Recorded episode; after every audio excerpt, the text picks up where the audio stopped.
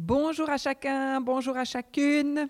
On a à cœur euh, tous ensemble de saluer toute l'équipe de l'Est, avec le groupe vie de Savigny, avec euh, l'équipe de New Grace ainsi que Life River. J'ai à cœur aussi d'accueillir toute l'équipe du centre avec les différents groupes vie qui y sont rattachés ainsi que l'équipe qui vient de l'Ouest dans la région de Gland et aux alentours. Ben, soyez tous les bienvenus. On est heureux de vivre encore cette célébration euh, multipliée, dispersée, mais on est ce corps de Christ rassemblé ensemble. Et merci Seigneur pour la technique qui nous permet de vivre des choses en commun. Ce matin, j'avais à cœur de vous partager un passage de deux Rois quatre, un à sept euh, qui m'a beaucoup touchée. Et le Saint-Esprit me disait, mais je veux remplir ce qui est vide. Je veux remplir ce qui est vide. Alors je disais, mais Seigneur, ok, euh, d'accord, tu veux remplir, il y a quelque chose de vide que tu veux remplir, mais donne-moi un passage qui parle de ça. Et puis ben, j'ai été un petit peu fouillée. Et euh, je suis tombée sur cette histoire de cette veuve qui lui restait pas grand-chose et qui a vécu un miracle de multiplication. Et je vais vous partager ce passage. Je me suis pas mal appuyée sur une prêche du pasteur Franck Le Filatre, qui vient de Paris et qui a été très inspirant pour moi. Alors, on va commencer par lire deux Rois quatre, un à dix-sept. « Une femme d'entre les femmes des fils des prophètes cria à Élisée en disant « Ton serviteur, mon mari, est mort, et tu sais que ton serviteur craignait l'Éternel. » Or, le créancier est venu pour prendre mes deux fils et en faire ses esclaves. » Élisée lui dit, « Que puis-je faire pour toi ? » « Dis-moi, qu'as-tu à la maison ? » Elle répondit, « Ta servante n'a rien du tout à la maison, qu'un vase d'huile. » Et il dit, « Va, demander au dehors des vases chez tous tes voisins, des vases vides. Et n'en demande pas un petit nombre. Quand tu seras rentré, tu fermeras la porte sur toi et sur tes, tes enfants. Tu verseras dans tous ces vases et tu mettras de côté ceux qui seront pleins. » Alors elle le quitta. Elle ferma la porte sur elle et sur ses enfants. Ils lui présentèrent les vases, elle versait.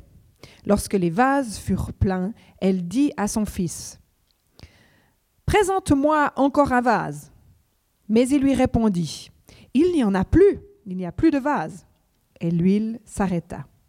Elle alla le rapporter à l'homme de Dieu et lui dit, « Va vendre l'huile et paye ta dette, et tu vivras, toi et tes fils, de ce qui restera. » Alors c'est une merveilleuse histoire d'une femme qui vit une situation sans issue, une situation de grande crise, comme j'imagine peu d'entre nous le vivent, et qui n'avait plus aucune ressource.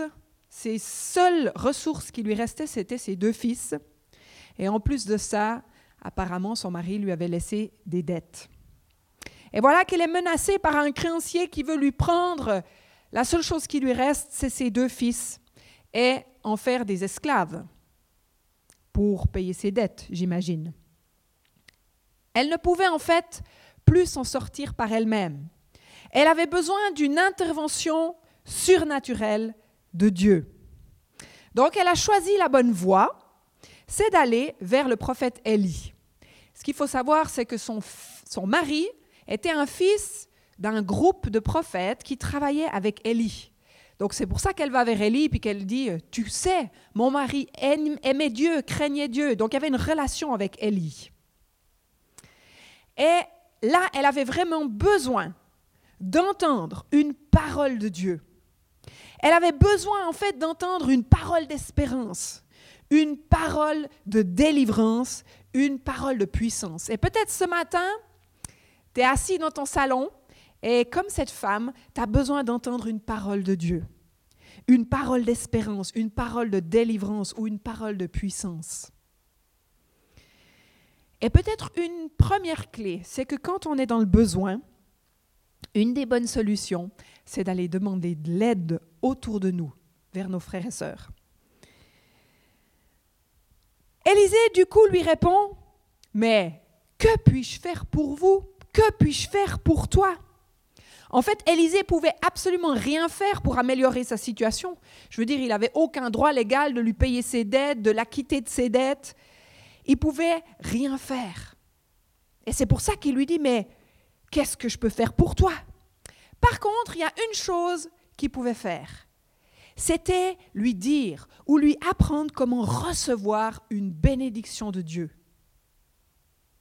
Alors, Élisée va lui poser une deuxième question.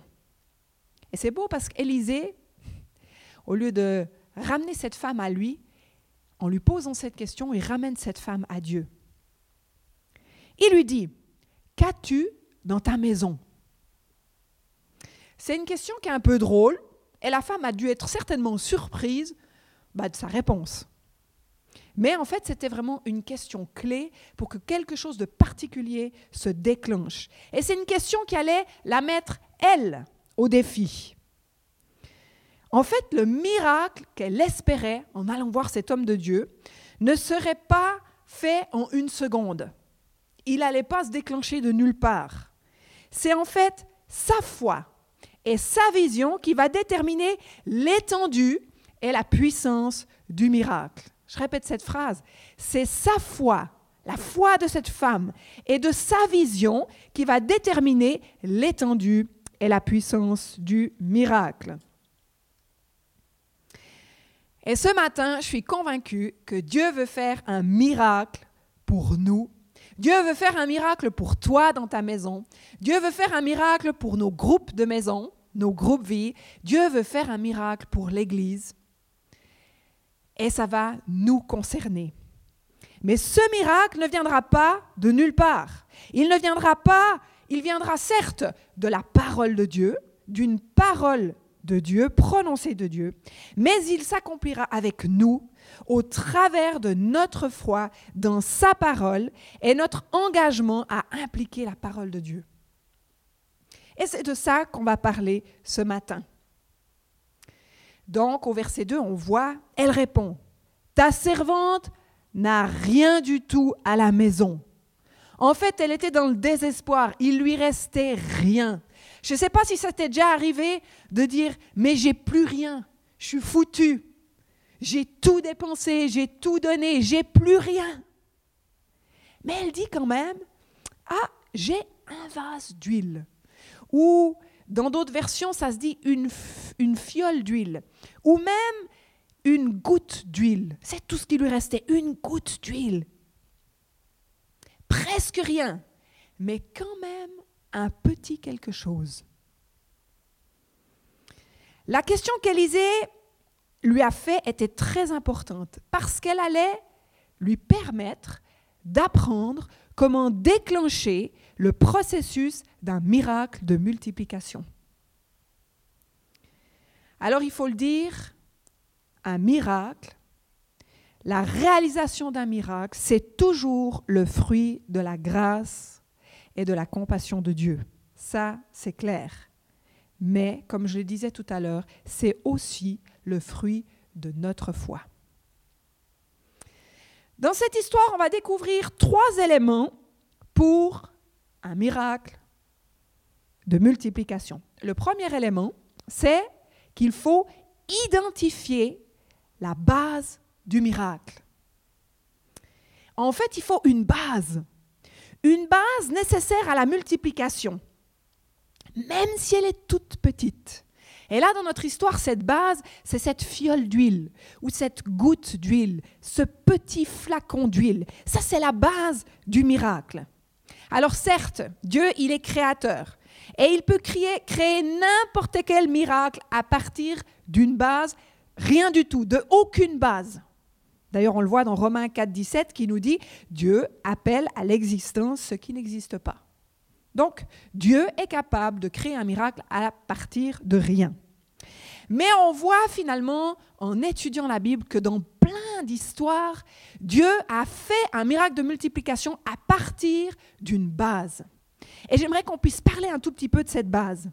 Alors cette base, comme on l'a dit dans l'histoire, elle est dans sa maison. Dans sa maison, sous-entendu, dans ses mains. La base du miracle, elle est proche de toi, elle est en ta possession. Et c'est ça qui est intéressant. Cette base aussi, elle est de la même nature que le miracle espéré. Si j'ai de l'huile, Dieu va me donner une abondance d'huile. Si j'ai du pain et cinq poissons, Dieu va multiplier les pains et les cinq poissons. Donc cette base est souvent de la même nature que le miracle espéré. Cette base, elle est toujours insuffisante. Elle est toujours limitée par rapport aux besoins. Et ça, c'est un principe dans lequel Dieu est très heureux et il fonctionne comme ça. Il veut que notre base demeure faible. Pourquoi ? Parce qu'il veut que lorsqu'il y a un miracle, toute la gloire lui revienne. Qu'on ne puisse pas dire « ouais, c'est moi qui l'ai fait par mes propres forces ». Non, justement, cette base, elle est insignifiante, elle est toute petite, elle est insuffisante pour répondre au problème. Parce que Dieu veut être glorifié. Alors, on voit cette base dans plusieurs exemples, je les ai déjà un petit peu cités, mais par exemple, on voit dans la Bible, il y a une histoire où il y a Gédéon qui doit aller en guerre contre les Madianites, qui sont un énorme peuple, où il y a cent trente-cinq mille hommes. Et voilà que Gédéon, sa base, c'est trois cents hommes. Et Gédéon se retrouve avec trois cents hommes et il doit aller contre son ennemi, où il y a cent trente-cinq mille hommes. Mais Dieu a fait un miracle à partir de cette base de ces trois cents hommes, et ils ont gagné, et ils ont glorifié Dieu. On voit la veuve aussi de Sarepta, de la ville de Sarepta, qui a juste un tout petit peu de farine et un tout petit peu d'huile. Elle s'en va, elle va chercher quelques morceaux de bois pour pouvoir faire un feu et cuire son dernier pain qu'elle va manger avec son fils. Et voilà qu'elle rencontre Élie. Et Élie lui dit, « Apporte-moi à manger. » Elle dit, « Mais j'ai plus rien. » En fait, elle n'avait plus rien. Mais le peu qu'elle avait, cette petite base, Dieu a fait un miracle pour que Élie puisse manger. Et ensuite, elle, et et cetera. Il y a eu un miracle de multiplication. Mais de nouveau, il y a cette base de farine et d'huile. Un autre endroit, c'est ces fameux garçons qui est venu apporter ces cinq pains et ces deux poissons, alors qu'il y avait une foule énorme à nourrir, mais grâce à ces cinq pains et ces deux poissons, cette foule a pu être nourrie. C'est cette base. Et on le voit dans toutes ces histoires. Et ce matin, j'avais à cœur de vous dire, chers frères et sœurs, il existe bel et bien une base pour un miracle dans ta maison, dans tes mains. Ne dis surtout pas, « Ô Seigneur, je n'ai rien. » Dieu veut nous ouvrir ce matin les yeux sur ce que nous avons dans notre maison, entre nos mains.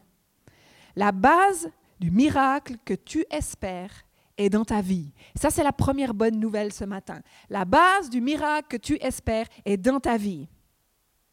Alors ce matin, je te pose la question comme Élisée a posé la question à cette veuve. Qu'as-tu dans ta maison? En résumé, il faut une base pour un miracle de multiplication et cette base, elle est entre tes mains. Elle est insuffisante face aux besoins et elle est de la même nature que le miracle ou le besoin espéré. Le deuxième élément pour déclencher un miracle de multiplication, c'est de regarder à l'étendue du miracle. En fait, la puissance du miracle, l'étendue du miracle, c'est notre travail et notre responsabilité. La femme avait reconnu qu'elle avait une base, quelques gouttes d'huile entre ses mains, un petit flacon. Mais pour que le miracle s'accomplisse, elle devait maintenant se mettre en action et faire plusieurs choses. D'ailleurs, Élie va lui dire, « Maintenant, va demander en dehors. » Et le premier pas qu'elle devait faire, le premier pas de foi ou la première action qu'elle devait faire, c'était d'aller en dehors. Elle devait sortir de chez elle, aller chez ses voisins pour prendre des vases et les ramener à la maison. Et c'est intéressant, la base du miracle, elle est chez toi, elle est entre tes mains. Mais la puissance et l'étendue du miracle, elle est en dehors. Et souvent, on voudrait que le miracle se passe dans le périmètre que nous connaissons bien. Et c'est un défi pour nous. Mais on doit aller découvrir des choses nouvelles en dehors. On aime bien quand c'est là où on se connaît, dans nos petits repères. Et c'est le matin, c'est ce matin, le défi que Dieu nous dit, il faut que tu sortes. Il faut que tu sortes de ta maison. Je dois faire un pas de foi. Je dois me mettre en mouvement. Je dois sortir de ma zone de confort et affronter l'inconnu. Et c'est ce que cette veuve, elle a fait. Elle est sortie de sa maison. Elle a été chez les voisines et elle a affronté l'inconnu. Au verset trois, toujours, il lui dit, « Va demander en dehors à tes voisins. Va demander. » Et ça, c'est une clé aussi. Dans ton miracle, quand tu es dans un besoin, n'oublie pas, va demander. Va demander à tes voisins, partage ton projet, partage tes défis, partage autour de toi, va demander à tes frères et sœurs, mais aussi quelquefois, va demander à tes voisins qui ne croient pas forcément en Dieu. Et nous, on a plein d'histoires où, à un moment donné, on a écrit un livre avec Bob, on l'avait tout fini, mais il nous manquait mille francs pour commencer à l'éditer. Puis on a été chez nos frères et sœurs demander de l'argent. Mais le premier qui nous a donné les premiers mille francs qui nous a permis de déclencher ce miracle, ben c'était quelqu'un qui ne croyait pas du tout en Dieu. Et nos frères et sœurs peuvent nous bénir, mais nos voisins qui ne connaissent pas encore Dieu peuvent être une bénédiction pour nous permettre de multiplier notre base. Et en plus de ça, Dieu va se glorifier parce qu'au travers de cela, ça sera un témoignage pour lui. D'ailleurs, le jeune gars qui nous a donné ses premiers mille francs, par la suite, dans l'année qui a suivi, il a donné sa vie à Christ. Alors, tu as peut-être besoin, pour, la base de, pour ton miracle, pour l'étendue, la puissance de ton miracle, tu as besoin d'un véhicule, ou tu as besoin de pouvoir louer un local, ou tu as besoin de quoi que ce soit. Ben, va autour de toi. Ça demande un peu d'humilité, de la vulnérabilité, mais je crois que c'est ce que cette veuve, elle a fait.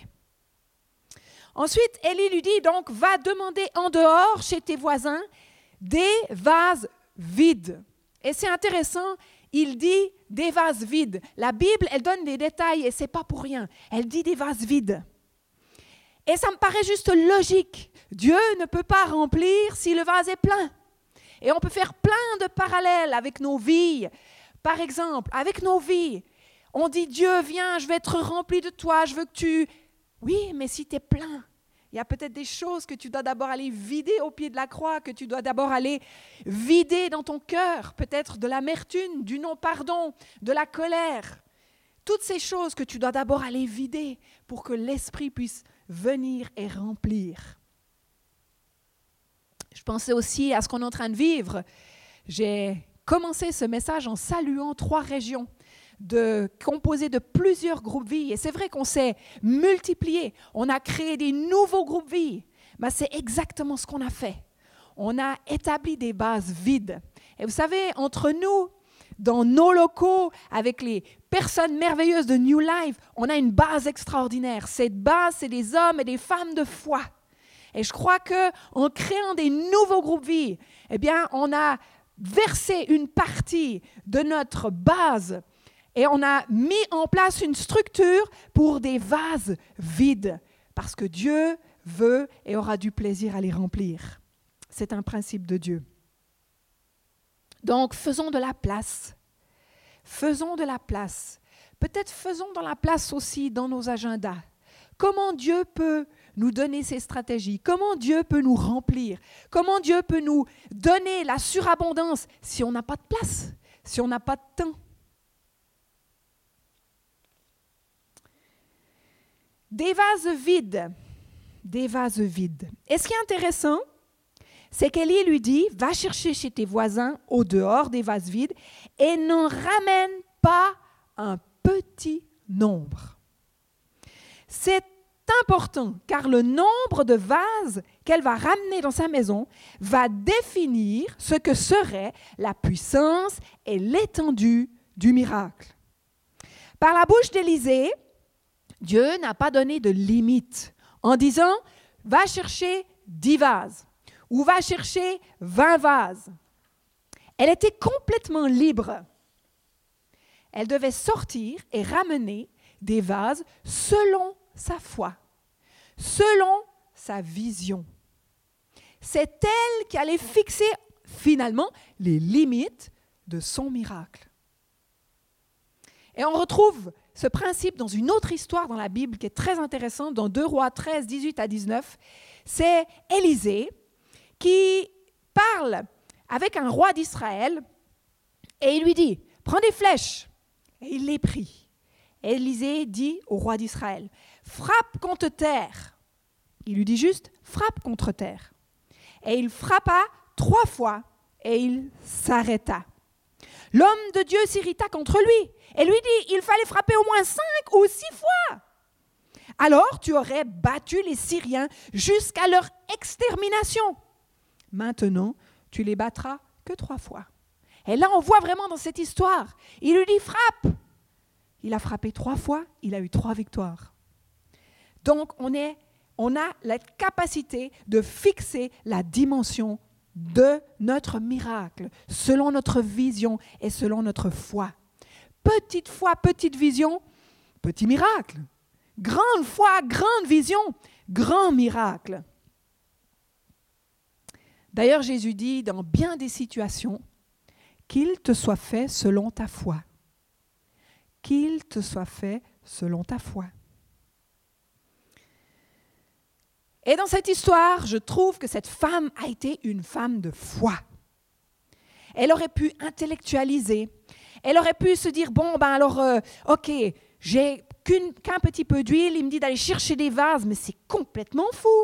Je vais faire euh, un calcul, je vais analyser, je vais faire peut-être une étude de marché pour voir si c'est possible, pas possible. Et en fait, l'incrédulité prend place et tue la foi, tue le miracle. Ben non, en fait, cette femme a été une femme de foi. Elle a rempli sa maison de vases. Maintenant, dans sa maison, elle avait les deux éléments pour un miracle de multiplication. Premier élément, une base, un flacon d'huile. Deuxième élément, les multiplicateurs, ce qui va permettre l'étendue du miracle, les vases empruntés. En fait, maintenant, il ne restait plus que le déclenchement de ce miracle. Waouh, on se dit maintenant Dieu va faire quelque chose. Mais en fait, non, il reste un troisième élément qui n'est pas le moindre, qui est peut-être celui qui est le plus difficile. Ou celui qui va demander le plus d'abandon et de foi. Cet troisième élément, c'est de perdre la base. Perdre son peu d'huile, ça veut dire briser son flacon ou donner ces quelques petites gouttes d'huile qu'elle gardait pour elle-même, pour les verser. Dieu choisit une faible base. Mais pour que le miracle se dé- déclenche, il attend que nous perdions le peu que nous avons. Et ça, c'est difficile. Non, mais Seigneur, il ne me reste plus que ça. Il n'y a plus que ça. Je dois encore le donner. Perdre, c'est un verbe du royaume de Dieu. Perdre, c'est un verbe du royaume de Dieu. C'est un verbe qui est associé avec la foi. On peut nommer le même principe « donnez et vous recevrez ». Alors, peut-être que tu te dis « non mais, Seigneur, mais comment est-ce que je peux donner ma dîme ?»« Ah non, mais je ne peux pas donner ma dîme. » C'est quoi la dîme ? C'est le dix pour cent de notre revenu. Dieu il nous dit « donne le dix pour cent de ton revenu » parce qu'il ne t'appartient pas. Ce n'est pas un don que tu fais, c'est ce qui appartient à Dieu. Ce que tu donnes en plus, c'est un don que tu fais. Mais le dix pour cent, c'est ce qu'il te demande de donner parce que ça lui appartient. Ah non, mais Seigneur, mais moi je ne peux pas. C'est impossible, j'arrive déjà même pas à payer mes dettes. J'arrive pas à payer mes fins de mois. C'est impossible. J'arrive déjà pas à vivre moi-même. Ben, c'est exactement ça. Peut-être que Dieu te dit, donne le peu que tu as. Et rappelle-toi, la base, elle est de la même nature que le miracle. Alors, euh, souvent j'ai entendu, « Ah, mais Seigneur, tu vois que je te sers, j'aide, je donne beaucoup de choses, alors occupe-toi de mes finances. » La base de ton miracle, c'est de la même nature. Donne financièrement, il te donnera financièrement. Ce n'est pas toujours le cas, mais plusieurs de ces histoires le montrent.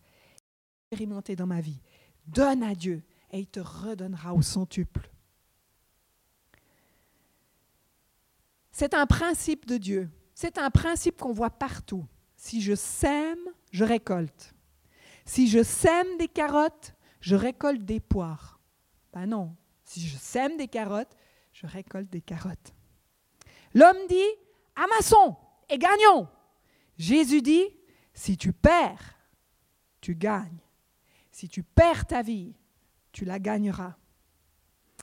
On le voit aussi dans cette histoire que j'ai nommée tout à l'heure de la veuve de Sarepta, qui a donné d'abord au prophète son repas. Et après, il y a eu un miracle. On le voit dans l'enfant de Galilée qui a donné ses cinq pains et ses poissons. C'était sa base. C'était la seule chose qui lui restait. Il a dû le donner par la foi. Perdre afin de gagner en abondance. Or, la foi est une ferme assurance des choses qu'on espère, une démonstration de celles qu'on ne voit pas. Qu'est-ce que c'est la foi? C'est une ferme assurance. C'est une ferme assurance des choses que j'espère, alors que je donne, alors que je donne une démonstration de celles qu'on ne voit pas. C'est avant même que tu vois, tu, tu es appelé à donner. Cette femme avait un flacon d'huile d'une certaine valeur, alors insuffisante à la dette qu'elle avait. Elle aurait très bien pu dire, ben, en fait, je vais garder ce flacon, je vais le vendre, ça va déjà rembourser une partie de mes dettes et mon créancier va se calmer, je serai bon pour trois mois. Ça, c'est une manière dont souvent on a envie d'agir. Mais dans un temps de crise, ne t'attache surtout pas au peu que tu as. C'est ce, que, c'est ce qui s'appelle le danger de consommer la base au lieu de le faire fructifier. Le danger de, de consommer la base au lieu de le faire fructifier. Ça veut dire mangeons et buvons, car demain nous mourrons. Continuons, chers frères et sœurs, de faire ces pas de foi, à placer ta confiance dans ce Dieu de miracle, de briser ton flacon pour que ce miracle ait lieu. La Bible nous dit, quand un malheureux crie, l'Éternel entend et il le sauve de toutes ses détresses, dans le, le, le psaume trente-quatre, six. Et voilà que cette veuve, elle a décidé de briser son vase. Alors, une autre question, pourquoi est-ce qu'elle a fait ça? Quelle était la motivation de tout ce geste? Quelle était la motivation de briser le peu qu'elle avait, de donner le peu qu'elle avait, d'aller chercher ses vases, de se mettre en action? Bien, c'était l'amour pour ses deux fils.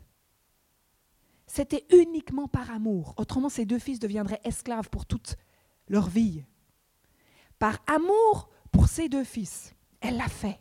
Et Paul dit, écrit, c'est l'amour qui rend la foi agissante.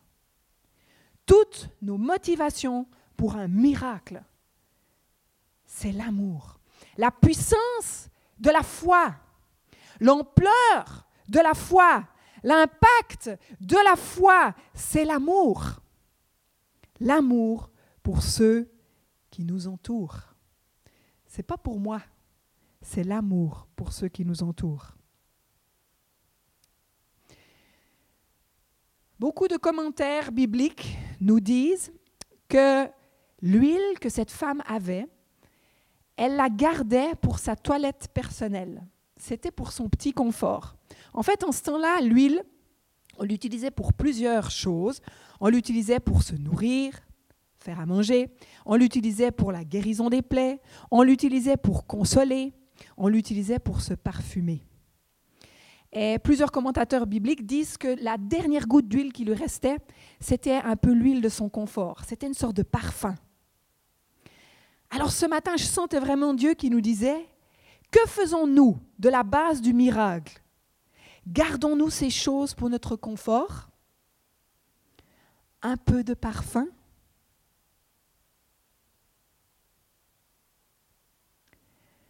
Sommes-nous conscients que ce que Dieu nous a donné est avant tout pour être partagé, pour guérir, pour panser les plaies, pour nourrir ceux qui sont dans le besoin autour de nous. Et là, j'avais à cœur de parler pour les gens qui font vraiment partie de New Life. Je crois vraiment que le Saint-Esprit est en train de briser le flacon d'huile de confort de notre assemblée, de notre église. Et il commence à le déverser dans des nouveaux vases en dehors de notre maison. Vous savez, j'ai entendu ces derniers temps, ah, on est bien ensemble, la communion fraternelle, les relations, et je dis la même chose. Ah non, on ne veut pas des nouvelles implantations, des nouveaux groupes se multiplier. Life River, New Grace, des nouveaux groupes, des nouvelles régions.